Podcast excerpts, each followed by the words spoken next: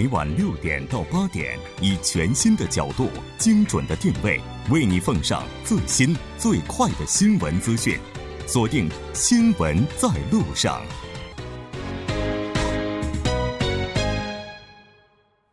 好的，欢迎回来，锁定调频一零点三，关注最新热点焦点新闻在路上。那稍后是广告时间，广告过后马上回来。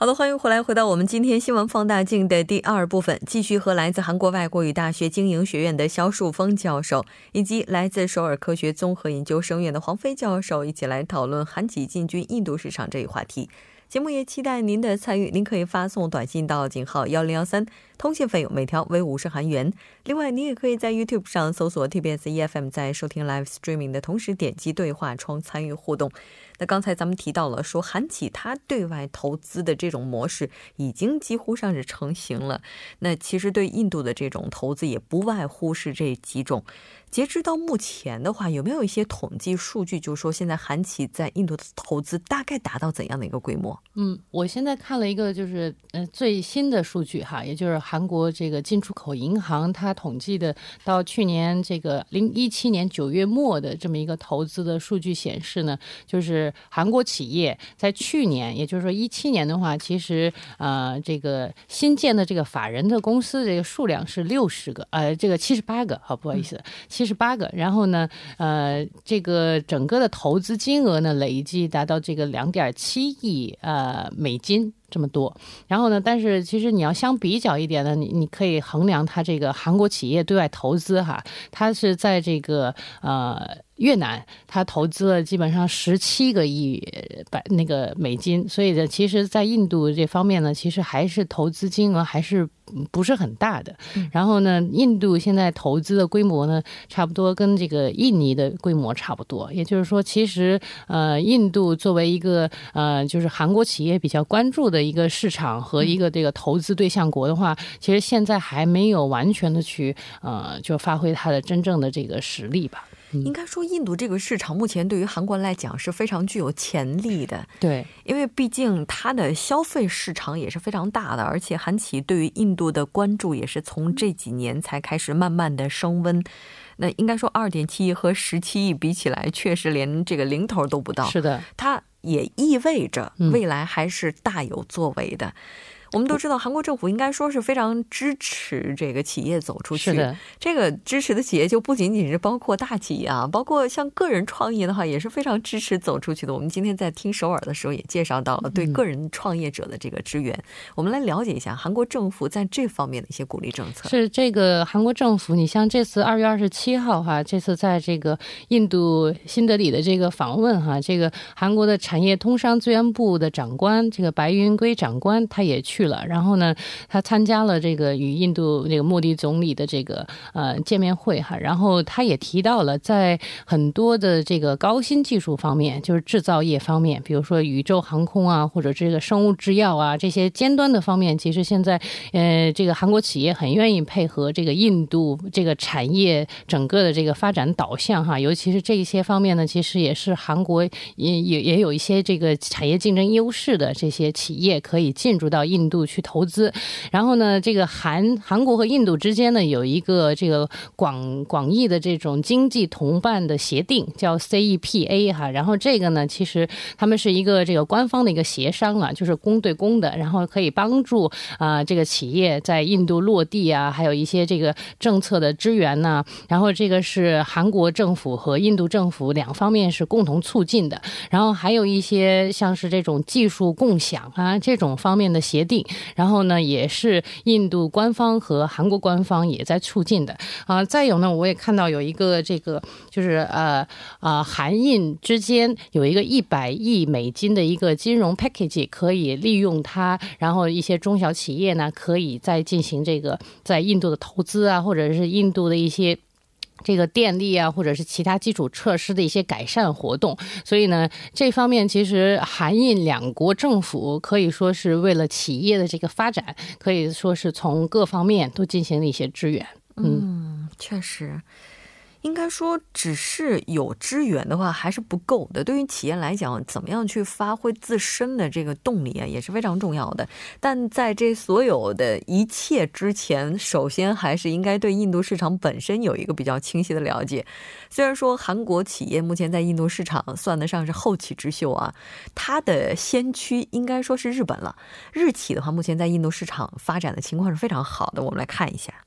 对日本，像这些家电、这些电子产品，这这些这些品牌，就是呃那个日印度市场，它做确实比较好，因为它进入日本的时间说比较早一点。嗯。另外，它那个品牌做的比较好。其实，在投资方面，日日企在一开始这个进入印度市场的时候，主要集中在一些汽车制造啊，还有这个电气设备啊、电信通讯以及和化学制药这些领域。但是，随着印度它的经济也在转型，也在就有这个制造业慢慢的向一个。啊，消费大国进行转变，所以日本对印度的投资呢，也开始这个趋向多样化。比如说，在这个印度的零售啊、食品呢，以及一些新兴的行业啊，日本企业都有所涉足。所以韩企呢，可以作为参考，投资印度时呢，既要有所侧重，当然也又要进一步这个实行多元化、全面化这样的战略。另外，在韩国它也出口，我们也不光投资，出口方面是，其实啊，韩国它面临，即使在印度市场也面临。啊，日本企业、中国企业的一些竞争，比如因为这个中韩呀，还有这个韩日这些产品，它的出口项目的重叠性特别高，也就是他们之间的竞争系数呢都比较高。所以韩企如果想要在激烈的竞争当中脱颖而出呢，就需要根据印度市场的一些环境啊，因地制宜实行一些差别化的战略啊，增加这个产品技术的附加值，这才是一个啊，可以说是一个竞争的一种啊秘诀。对。我们都说市场是一块大干大蛋糕，其实印度这块蛋糕还是非常大的。那很多企业想要来这里分一杯羹，我们也是无可厚非的。但刚才提到了说，所谓成功的关键。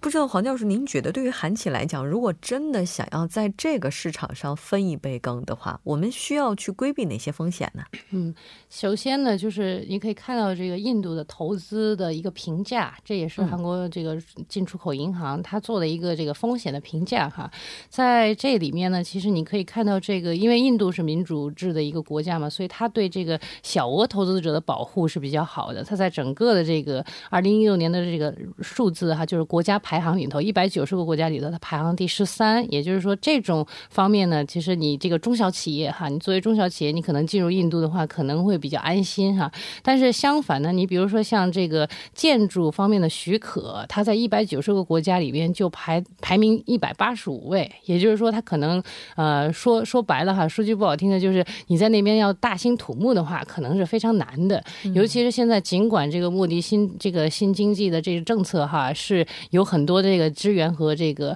呃减减税或者优惠的措施哈，但是呃我们说了，刚才之前也说了，这个城市化率比较低的话，其实在任何一个新兴的一个城市发展这种大兴土木的这种，尤其是制造业哈，你需要建工厂，然后你需要去引进设备，这种这种和这个许可方面的话还是比较困难的。然后再加上这个，比如说印度的这种全球竞争力指数这方面的话，它的这个技术水准也是。在一百三十八个国家里头排名一百一的，也就是说，它这个方面需要提高的这个空间还是比较大的。嗯。哎，但是呢，它在这个，比如说在市场规模上，当然这排名第三是就不用说了，而且它在革新方面，在这个一百三十八个国家里面排名第二十九，说明它的这个这个前景还是比较这个明明朗的，有这种革新啊，还有这种呃这个这个需求哈。然后呢，在这个劳动市场方面呢，其实我们知道印度它民主性国家的话，它其实这个你可能不能轻易的去解雇它的一些员工啊，所以有一些雇佣的问题。所以它在整个一百三十八个国家里的排名即是八十四位，所以这个方面你也需要去注意，呃，这也是它的一个投资方面的一个潜在的风险了。嗯，确实是，像外企的话，想要进军韩国企业，如果是欧美国家的话，它确实门槛是非常低的。首先在语言啊，包括文化方面，它都已经有了相当程度的这个融合了。有没有一些经验可以供我们去借鉴呢？其实我们说。啊，如果现在做的比较火的，不一般中国的一个一个手机品牌，我们大家不用不用提，大家可能差不多。它这个在印度这个手机市场，它的份额达到了百分之二十七，哇啊，超过了全球手机这个市场的老大，就韩国这这家，比它的份额，他这韩国这家老大，他在印度市场才百分之二十五，那中国那个一开始感觉不起眼，但是一下子份额达到百分之七，超过啊这个老大那个百分之两百分之那个份额，所以说让我们这研究企业管理的这种学者们也是啊刮目相看，我们就分析这些原因，首先它的价格比较亲民。啊，性价比特别高，因为这是迎合了消费者的那种喜好。尤其印度，它是一个发展中的国家，这个在这个呃支付一定的价格水平方面，一定要享受更高的这种啊这种服务和产品。所以性价比这是一个方面，另外是一个成功的商业模式，也是值得研究的。这家手机品牌呢，它有自己的啊，基于这个安卓的这种操作系统，开发了自己的系统啊，提倡一些软件啊加硬件一块儿这种并行发展。它既能生产手机，也能啊做一些电视啊，还有路由器啊，就只要我们想到的，它几乎都都做，包括一些背包啊，所有的都做。所以另外呢，所以还有它，它是一个还是一个零售公司，因为它这个智能在线零售模式呢。嗯，可以说，比如它有个平台啊，在线这个销售平台是全球第八大电商平台，是中国的第三大啊电商平台，也是印度的第四大电商平台。所以说这些条件呢，成就了这家啊手机品牌的这种传奇，可以说是。嗯，可能这家手机品牌的传奇也和成本或者说它的市场价格定位有关系。对对对。那我们都知道，其实谈到印度的话，很多人会把它和中国做比较。从人口上讲也好，从这个历史上讲也好，因为中国和印度的话，应该说都是文明古国，有着很长很长的历史。我们看到韩媒啊，就有人说这个印度市场有可能会成为第二个中国。那包括这个 GDP 的增长也是，在一六年的时候，当时印度的增长是百分之七点一，中国是百分之六点七。有人说到大概二零二零年的时候，印度有可能经济增长率能达到百分之七点五，而中国那个时候有可能会只是百分之六点二，也就是比我们现在看到的对一八年预期的百分之六点五还要再低零点三个百分点。嗯，就这种情况之下，我不知道两位教授觉得这个印度未来会不会真的成为第二个中国，或者说它就是第一个印度？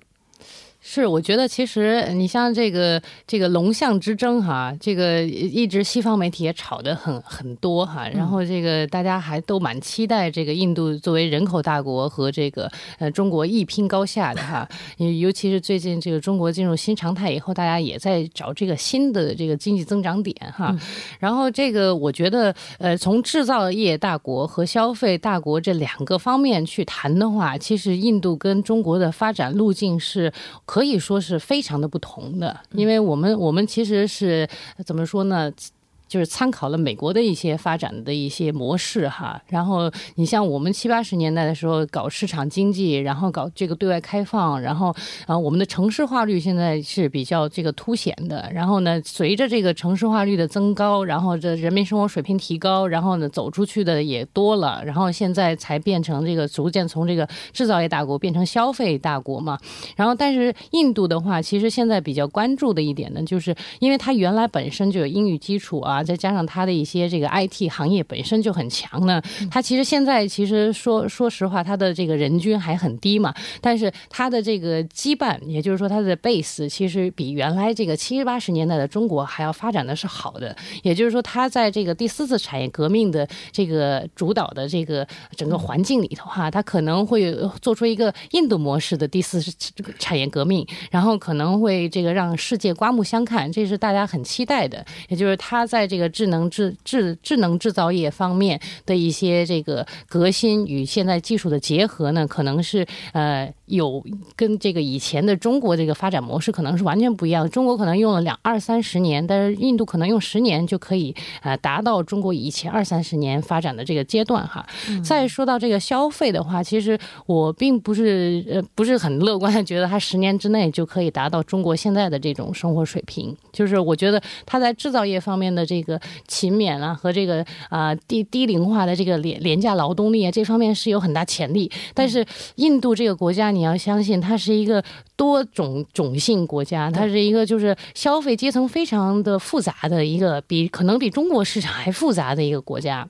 就是中国现在因为互联网的这个统一性哈，就是大家买东西可能都要参照一些网上点评啊，可能大家的这个消费的偏好可能就趋于一致了。但是印度你完全不能预测它哪个国哪个地方哪个种姓的人偏好什么样的东西，就是说这个市场，我觉得作为消费市场来讲的话，可能还需要一个很长时间的去研究和探索。嗯，其实我看到另外的有有一个专家就是提出了跟教授完全不一样的一个看法，嗯，就认为。印度存在的这种种姓制度，哈，它从某种层面上反而解决了印度内部的一些争端和冲突，让整个的管理会更加有序一些。对，所以所以就是对印度的这个怎么说呢？真的是各方嗯有各方的意见，各执一词，真的，而且就是没有一个统一的说法，而且就是现在这这些，比如说我说这样的，他说那样的，最后其实作为企业人来讲，他很难抉择。对，嗯。这可能是最大的一个问题，最好还是去当地看一看，去体验一下哈。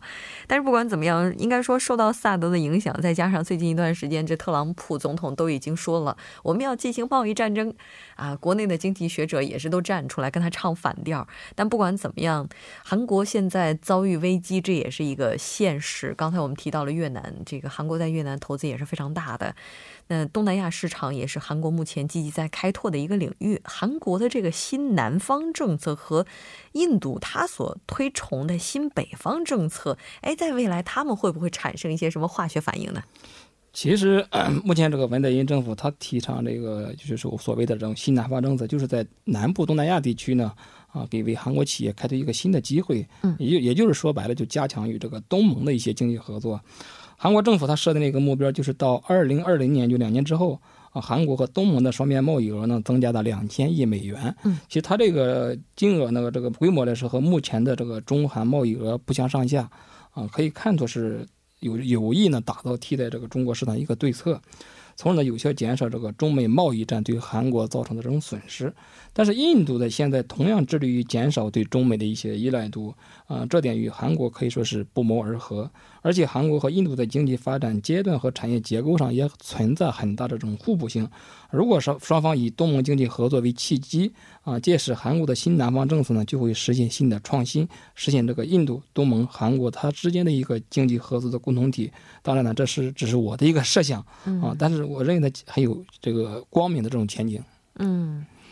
但是不管怎么样，就是印度的话，它这个市场真的是越来越热的感觉。特别是当中国经济目前开始慢慢的出现软着陆情况的这个大前提下，现在印度的经济几乎一直还是在百保持这个百分之七的这个增长，在全球范围内来看的话，这个速度也是非常惊人的。那未来的话，它的这个增长速度会不会成为我们说的另外一个词，就是全球经济增长的动力引擎？啊，这个充分，我觉得充分有可能。而且现在怎么说？其实印度之前可能是有一些，就是大家感觉是比较混乱的，然后呢，呃，感觉是不好治理的。但是现在我觉得这个莫迪的这个政府呢，至少他出台了一些，就是让人看起来比较细，就是呃有体系化的一些支援政策，而且也有一些计划的进行一些这个基础设施的建设。其实到印度去投资，就会发现，其实你想投资的话，其实要解决的问题很多。再加上它现在印度的一些那个就是赋税制度，一些法人税还是比较高，然后其他的一些可能对这个地方保护主义的一些问题还是存在的。嗯，但是我我还是有肯定的一些这个只肯定的一些态度，也就是印度它不管是呃对中国到底有没有威胁哈，但是它在整个的这个全球化的趋势来讲的话，这个印度人要富起来的话，那可以带动其他的周边地区和。整个这个世界经济的发展，所以在中国在持续的要解决新的问题的时候呢，其实印度作为一个后发的这个力量的话，其实对于整个的这个经济，甚至对于中国经济，也是一个很好的一个促进作用。对，当然它。可能也会存在一个互相竞争，然后这种互相提高的这样互相刺激。就像我刚才说的，就是印度的工业四点零是我们现在都重就是万众瞩目的，因为他们之前软件业是很很很强的，然后他们甚至有很多印度的 CEO 在硅谷在充当要职。那么这些人呢，其实他在印度也是在有布局的，在进行这个人才的培养。所以呢，这些这个企业哈，尤其是穆迪，现在也是重点的要再把这个。新的这个能源啊，还有这个新技术啊，然后这些都吸引到印度去的话，其实印度可以充分的发展出来一个跟中国完全不一样的这个发展路径。是，都说亚洲的硅谷，它是在印度的班加罗尔，这足以见得印度这个国家它在电子产业包括软件这方面的发达程度了。当然，这个我不知道。对于这个问题的话，肖教授，您有什么样的一些见解？对我们目前我们说中国，它确实是作为世界经济的引擎，它的贡献率每年达到百分之三十以上啊，一直这这几年，而且经济危机的时候达到百分之五十，甚至。其实我们一直期待印度成为一个啊中国之外的另外一个啊这个。发展潜力的，为这个世界经济发展呢做出更多的贡献。当然，我们有感觉，有些西方的一些国家，他总是把中印两国相比，其实他们这个动力是不纯的。我们说，印度成为下一个中国，并不是说去比较印度和中印的中国中印之间的这种这种差距。其实他们的比较，我们说印度就成为啊。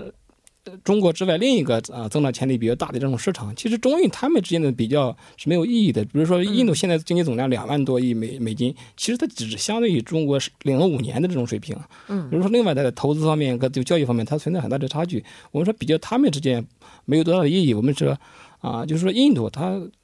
这个每年保持百分之十啊，这个未来这种极有极有可能保持这个高速的增长，为这个世界经济呢做出更多的贡献。呃，当然呢，这个外国企业对印度的投资进一步加快加大呢，也可以实现新一轮的这种优胜劣汰。呃，全球消费者呢也会从印度的发展当中受益。嗯，韩国应该说在中国投资的经验是非常丰富的。对，可能接下来这些经验的话就能够应用到印度的市场，因为毕竟的话，这些发展中国家市场它是有着一定共通的规律的。好的，非常感谢今天两位嘉宾做客直播间，给我们带来今天的这一期节目。我们下期再见。那，大家晚安，听众朋友，下次再见。稍后来关注一下这一时段的路况、交通以及天气信息。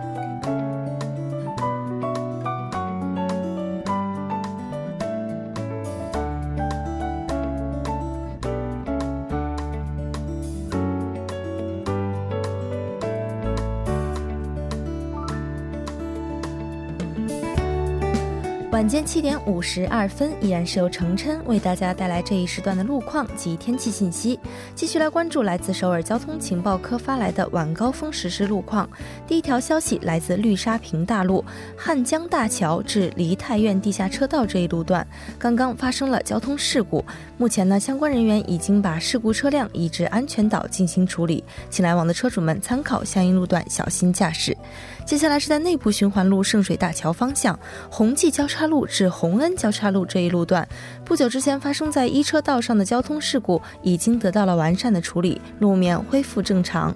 好的，来继续关注天气。明天开始呢，受新一股冷空气的影响，平昌地区将会率先出现小幅的降温。本次降温对于残奥会的进行不会带来任何的影响。而首尔地区作为被冷空气影响的后续地区，预计将于本周四开始将会出现明显的降温。来看城市天气预报：平昌晴转多云，零下六到九度；首尔晴转多云，零下一到十度。好的，以上就是今天这一时段的天气与路况信息。我们下期节目再见。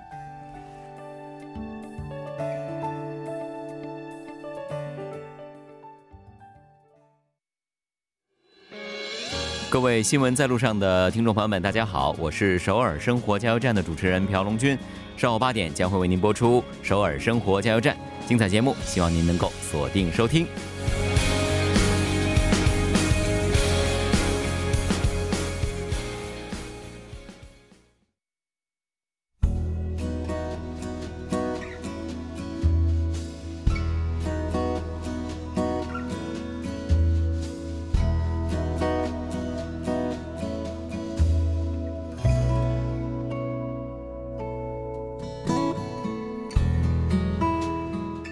好的，到这里我们今天新闻在路上两小时的节目马上就要接近尾声了。最后，依然为您送上我们今天的结束新闻：水是生命之源，可能这句话很多人都能说得出来。当然，当我们在使用这些水资源的时候，也许我们很难想象有一天当它离我们远去的时候，将会给生活带来怎样的灾难。如果不居安思危的话，那这一天可能很快就会到来了。在这点上的话，南非的开普敦是切切实实的给全人类敲响了警钟。开普敦是南非的第二大城市，也是全球著名的旅游城市，是公认的全球最宜居城市之一。每年大概会吸引着超过五百万的游客来到这里。然而，因为断水危机，包括旅游业在内的新的一些经济领域，都将会受到前所未有的挑战，甚至重创。那我们了解到，开普敦生活着大约四百万人，水危机也是给他们带来了巨大的影响，而这些影响有可能是负面性的。目前在开普敦呢，已经是实行了有关的控制用水相关政策，但这些政策又会给即将到来的水资源危机带来多大的缓解作用，我们是不得而知的。但是看到这样的例子，我们确实是应该要进行反思。所以希望水龙头前面写着的节约用水不要成为一纸空文，希望大家都能够节约用水，保护我们所生活的这片。环境，好的，今天节目就是这些了。制作人范秀敏，作家金永隐月，感谢您的收听。我们明晚同一时间依然陪您在路上，我是木真。